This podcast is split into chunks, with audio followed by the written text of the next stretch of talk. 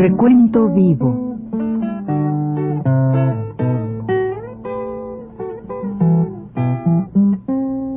Mis décadas.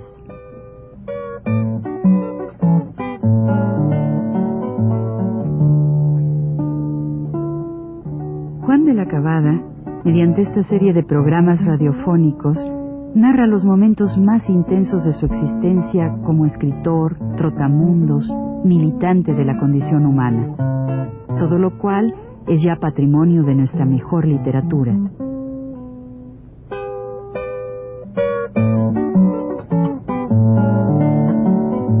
Con ustedes, Juan de la Cabada. Buenas tardes. Me parece que en el programa anterior contamos que mi amigo, el periodista Arana, Aldana, Aldana, Aldana y yo, pues fuimos al Parque Güell. Yo le empecé a contar una historia. De repente cae una bomba en el Monte Carmelo él se echa, él, inmediatamente, pues, no sé cómo, ¿verdad? Pero así cae al piso, ¿verdad? Y un muchacho sale corriendo, gritando, preguntando por su hermano. Este amigo salta, ¿verdad? Por un altozano, pero se queda colgado con, el alambre de púas. Tengo yo que, bueno, quitarle el alambre. Un, un hombre pesado, pesaba bastante, un hombre muy alto, muy fuerte. Entonces cargarlo y poco a poco pega un salto, cae como unos dos o tres metros, ahí vivo yo por la escalerilla y nosotros, él dice, vámonos otra vez al metro, pero ¿qué les parece a ustedes que este hablador de mí me había llevado muchísimo tiempo en contar toda la cuestión de los de los este del, de mi idea de hacer los, escenografías por medio de la del, de la de la esta de la linterna mágica verdad que yo y un día lo hemos de hacer ¿verdad? No bonito va a quedar. Pero de todas maneras se lo contaba y se hizo mucho muy tarde y habían cerrado el metro no podíamos regresar no podíamos venir de ninguna manera. Y que entonces además no este para pasar de un lado a otro empezó, empezó un, por aquí hay ahora muchos porque están haciendo el metro ese que hacen ahora este y había muchos este grandes tuberías como de dos metros de alto porque claro con la con la con, los bombardeos pues echaban a perder las el servicio de agua no entonces no podíamos pasar y nos tuvimos que ir como digo al Monte Carmelo y ahí nos digo al, al, a otro una montaña que hay al Tibidabo y ahí nos fuimos al Tibidabo caminando caminando caminando caminando y en esto nos encontramos una pareja. Era una noche de luna maravillosa. Esa, claro, una noche de luna maravillosa que decir que los bombardeos son muy bonitos, se pueden asumir, se ve todo muy claro, ¿verdad? La noche era muy bonita, muy, una luna preciosa. Y ahí nos vamos, encontramos a este, esta pareja. señor, bueno, me preguntaba a él, ¿no? ¿Y a dónde van? Vamos al Tirado. Nosotros vamos al Tirado. Pues nosotros vamos al Monte Carmelo, pero ¿cómo van a ir si están bombardeando? Si quieren, vayan, pero acaban de bombardear ahí, de manera que, bueno, si no tienen inconveniente, pues vamos juntos, y nos fuimos los cuatro juntos. Entonces me empezaron a contar su historia. Estos compañeros, realmente, esta pareja, estaba obsedida, obsesionada, porque estaban creyendo, sentían ellos que las bombas los estaban persiguiendo. La noche anterior, la muchacha que era de cierta condición social, creo que un poco elevada, ella vivía en la Bora Nova, un barrio este, pues bastante de, clase media alta.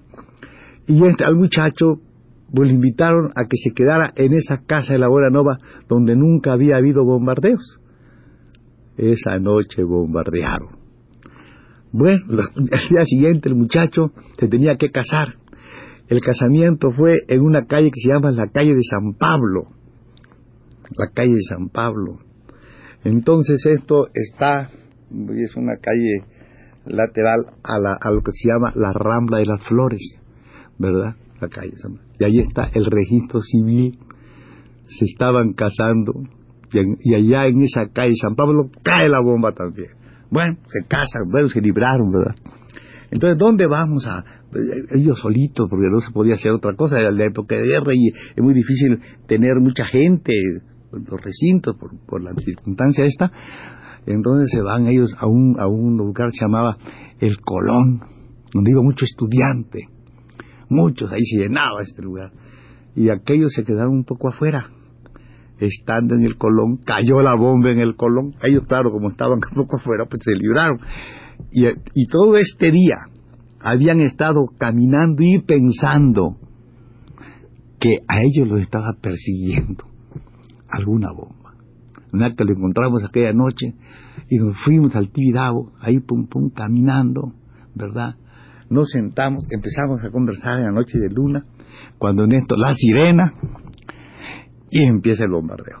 Yo pude notar en este caso que hay gentes, es mi caso por ejemplo, y el caso de la novia de él, hay gentes que quieren ver qué pasa, yo no puedo dejar, no puedo estar tranquilo. Yo tengo que ver cómo están los aviones, cómo están, dónde cayó la bomba, y dónde está el, incendio, ¿verdad?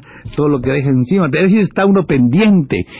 Creo con la idea, yo, yo, que soy así un poco así, con la idea posiblemente de que si viene la bomba me hago a un lado, ¿verdad? claro que no, pero yo así pensaba, ¿no? Que estaba yo pendiendo a ver cómo era la cosa, el espectáculo. Y la muchacha también. Pero él, el novio, y mi amigo, el periodista Aldana, son de los que se ponen boca abajo, cierran los ojos, y cuando cae la bomba suben como un metro, como, un centímetro, como que sube de la tensión, como que se levantan del suelo, ¿verdad? Y, están como 20 minutos, 20 centímetros, como que se levantan del suelo, y no ven nada. Lo curioso del caso es que el no está viendo dónde están, dónde, dónde se han producido los incendios, por acá, por allá está uno viendo todo esto, y después todavía tienen el valor de preguntarle a uno, ¿qué pasó? uno tiene que estarles contando qué pasó, porque realmente ellos no vieron nada. En realidad, posiblemente ellos tengan razón porque ellos pueden morir en estado de gracia perfecto sin ver nada y uno naturalmente muere consciente de lo que está pasando, ¿no? Eso es decir, pues sí, estuvimos allí no, toda la noche, con frío, además había frío.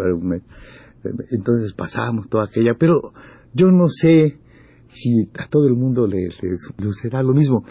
Para mí todas estas sensaciones, en realidad, son, este, bueno, no sé, son un, un poco, como dijéramos, un poco así que eh, me, me, dan a mi vida, es decir, eh, son algo que, que, que, que por la cual tengo yo siempre un sentido así de, de, volverlo a pasar siquiera, ¿verdad? Porque me, estimula, ¿va? Es un estimulante, no, la verdad, la verdad es que es estimulante. No quiere decir que yo quiera que eso pase, pero quiere decir que todas estas cosas, pues me estimulan, bueno, va pasando el tiempo, el tiempo, el tiempo, hasta que amanece. Y cuando amanece, nos venimos caminando, la pareja, y nosotros dos, otra pareja. La, pero la pareja era la, la, la, pareja, conyugal, los habían casado. ¿Y dónde iban a ir estos cuates? ¿Dónde iban a ir estos cuates? yo había, al venir, cuando íbamos para el Tibidabo, yo había visto una, una cueva. La había visto. Y les dije yo, muchachos, ¿qué les parece? Nosotros aquí están, pero para estar muy seguros, ¿cómo no se meten a una cueva que hay aquí? Le dije yo. Y ese puede ser el mejor refugio para ustedes y puede ser naturalmente lo que les puede dar a ustedes en este instante este esta este, hogar nupcial que ustedes necesitan verdad ellos se rieron un poco pero entraron a la cueva era muy bonita la cueva y tenía un banquito hecho de una, una cosita así, un, una, un pollo, digamos, muy liso, ¿verdad? Para, para sentarse. Y lo más curioso del caso que encima de ese pollo, encima de ese asiento, había un, una servilleta. Y en eso había un pan. ¿Quién lo había dejado? Alguno que se quedó allí en la noche aquella de, dejó un pan. Nosotros, claro, era la época, como digo, de difícil de, vamos, de, que hubiera sustento, ¿verdad? Alimento, ¿no? ¿Qué le íbamos a decir a ellos? Pues nosotros les ofrecimos ese pan como regalo de boda. Siéntense, y aquí tienen su pan. Y se quedaron ellos maravillados. Y ya nosotros empezamos a caminar, a venir, hasta que pudimos venir no por el metro, sino por un tranvía, son chiquitos, ¿verdad? Que, que, que nos vinimos y nos llegamos para allá. Antes de contar una historia que quiero yo referir como un recuerdo a una persona que estuvo allí, que fue un gran amigo mío y un gran mexicano, que se llama Narciso Basols, voy a contar algo, si tengo tiempo, acerca de estas cosas, de un, de un, un tranvía, donde en realidad se ve mucho este carácter terco, terco, obstinado, ¿verdad? Que creo caracteriza a todo, a todo, a todo español. Testarudo, que tiene que salir con la suya, ¿verdad? Y que no más, porque sí, Con la razón o sin ella, como dice el peso chileno. Pues, en, en esos días, precisamente yo estaba allá en la plaza de Cataluña, cuando pasó un tren, un tren, un tranvía de esos chiquitos, más chicos los que había que antes, aquellos amarillitos, pero también era amarillito, pero más angostito, lleno completamente el tren, y los, el, cobrador, o vamos, el conductor, llevaba un, una, una, un, cordón, y del cordón pendía una, una bolsa redonda, así como esa que usan las señoras, y ya llevaba él todo el boletaje y un sacabocados para sacar así, ¿verdad? Había entonces, pues eh, me preguntó a mí, ¿no? Me dice, ¿dónde va a ser? Le dije yo, pues yo voy a la calle de Valencia, le dije, Paseo de Gracia. Bueno, me dice, bueno, usted realmente debe bajarse en la calle de Aragón, porque de Aragón a Valencia hay una sola cuadra y me señalaba una sola con el dedo índice, una, una sola cuadra, dice una sola esquina, que ahí no dicen cuadra, una esquina. De verdad que se baja usted en, Aragón, camina una esquina y se ahorra cinco céntimos. Y me hacía con las manos los cinco dedos de los cinco. Que no creía que yo hablaba español. Que bueno, cuando él terminó su perorata le, le dice, deme usted este billete a la calle de Valencia. Hombre, este hombre no entiende, y entonces no, hablaba mismo al público. No entiende, te estoy diciendo que si se baja en la calle de Valencia, en la calle de, Valencia, le va a costar cinco céntimos más. Se debe bajar en Aragón y caminar una esquina. Ya con eso se ahorra cinco céntimos. Cuando acabo le den ustedes el billete a la calle de Valencia. Bueno, no he entendido nada. Y yo ya le estoy diciendo en el sindicato, claro, que debe haber, debe haber que hagan el, billete único, ¿verdad? Y no esto de que tenemos este, una y, primera, primera sección, segunda sección, tercera sección, cuarta sección, quinta sección, sexta sección, y son 10, 15, 20, 25, 30, 35 céntimos, hombre, ¿por qué? Una sola, y ya. Pero ya estábamos, ya estábamos en la calle de Valencia, digo, señor, ya me voy a bajar. Y dice, ah, está usted en Valencia está en Valencia. Dice, pero yo no le voy a cobrar más que 10 céntimos, porque eso dije yo, que le voy a cobrar 10 céntimos y 10 céntimos. Así son los tipos, dice la carga. Y todo el pasaje esperando, a nadie le cobraba, y estaba en su perorata sobre las cosas de hacer el pasaje único, como él decía. A la próxima contaremos la ofrecida charla acerca de nuestro amigo Narciso Bastos. Buenas tardes.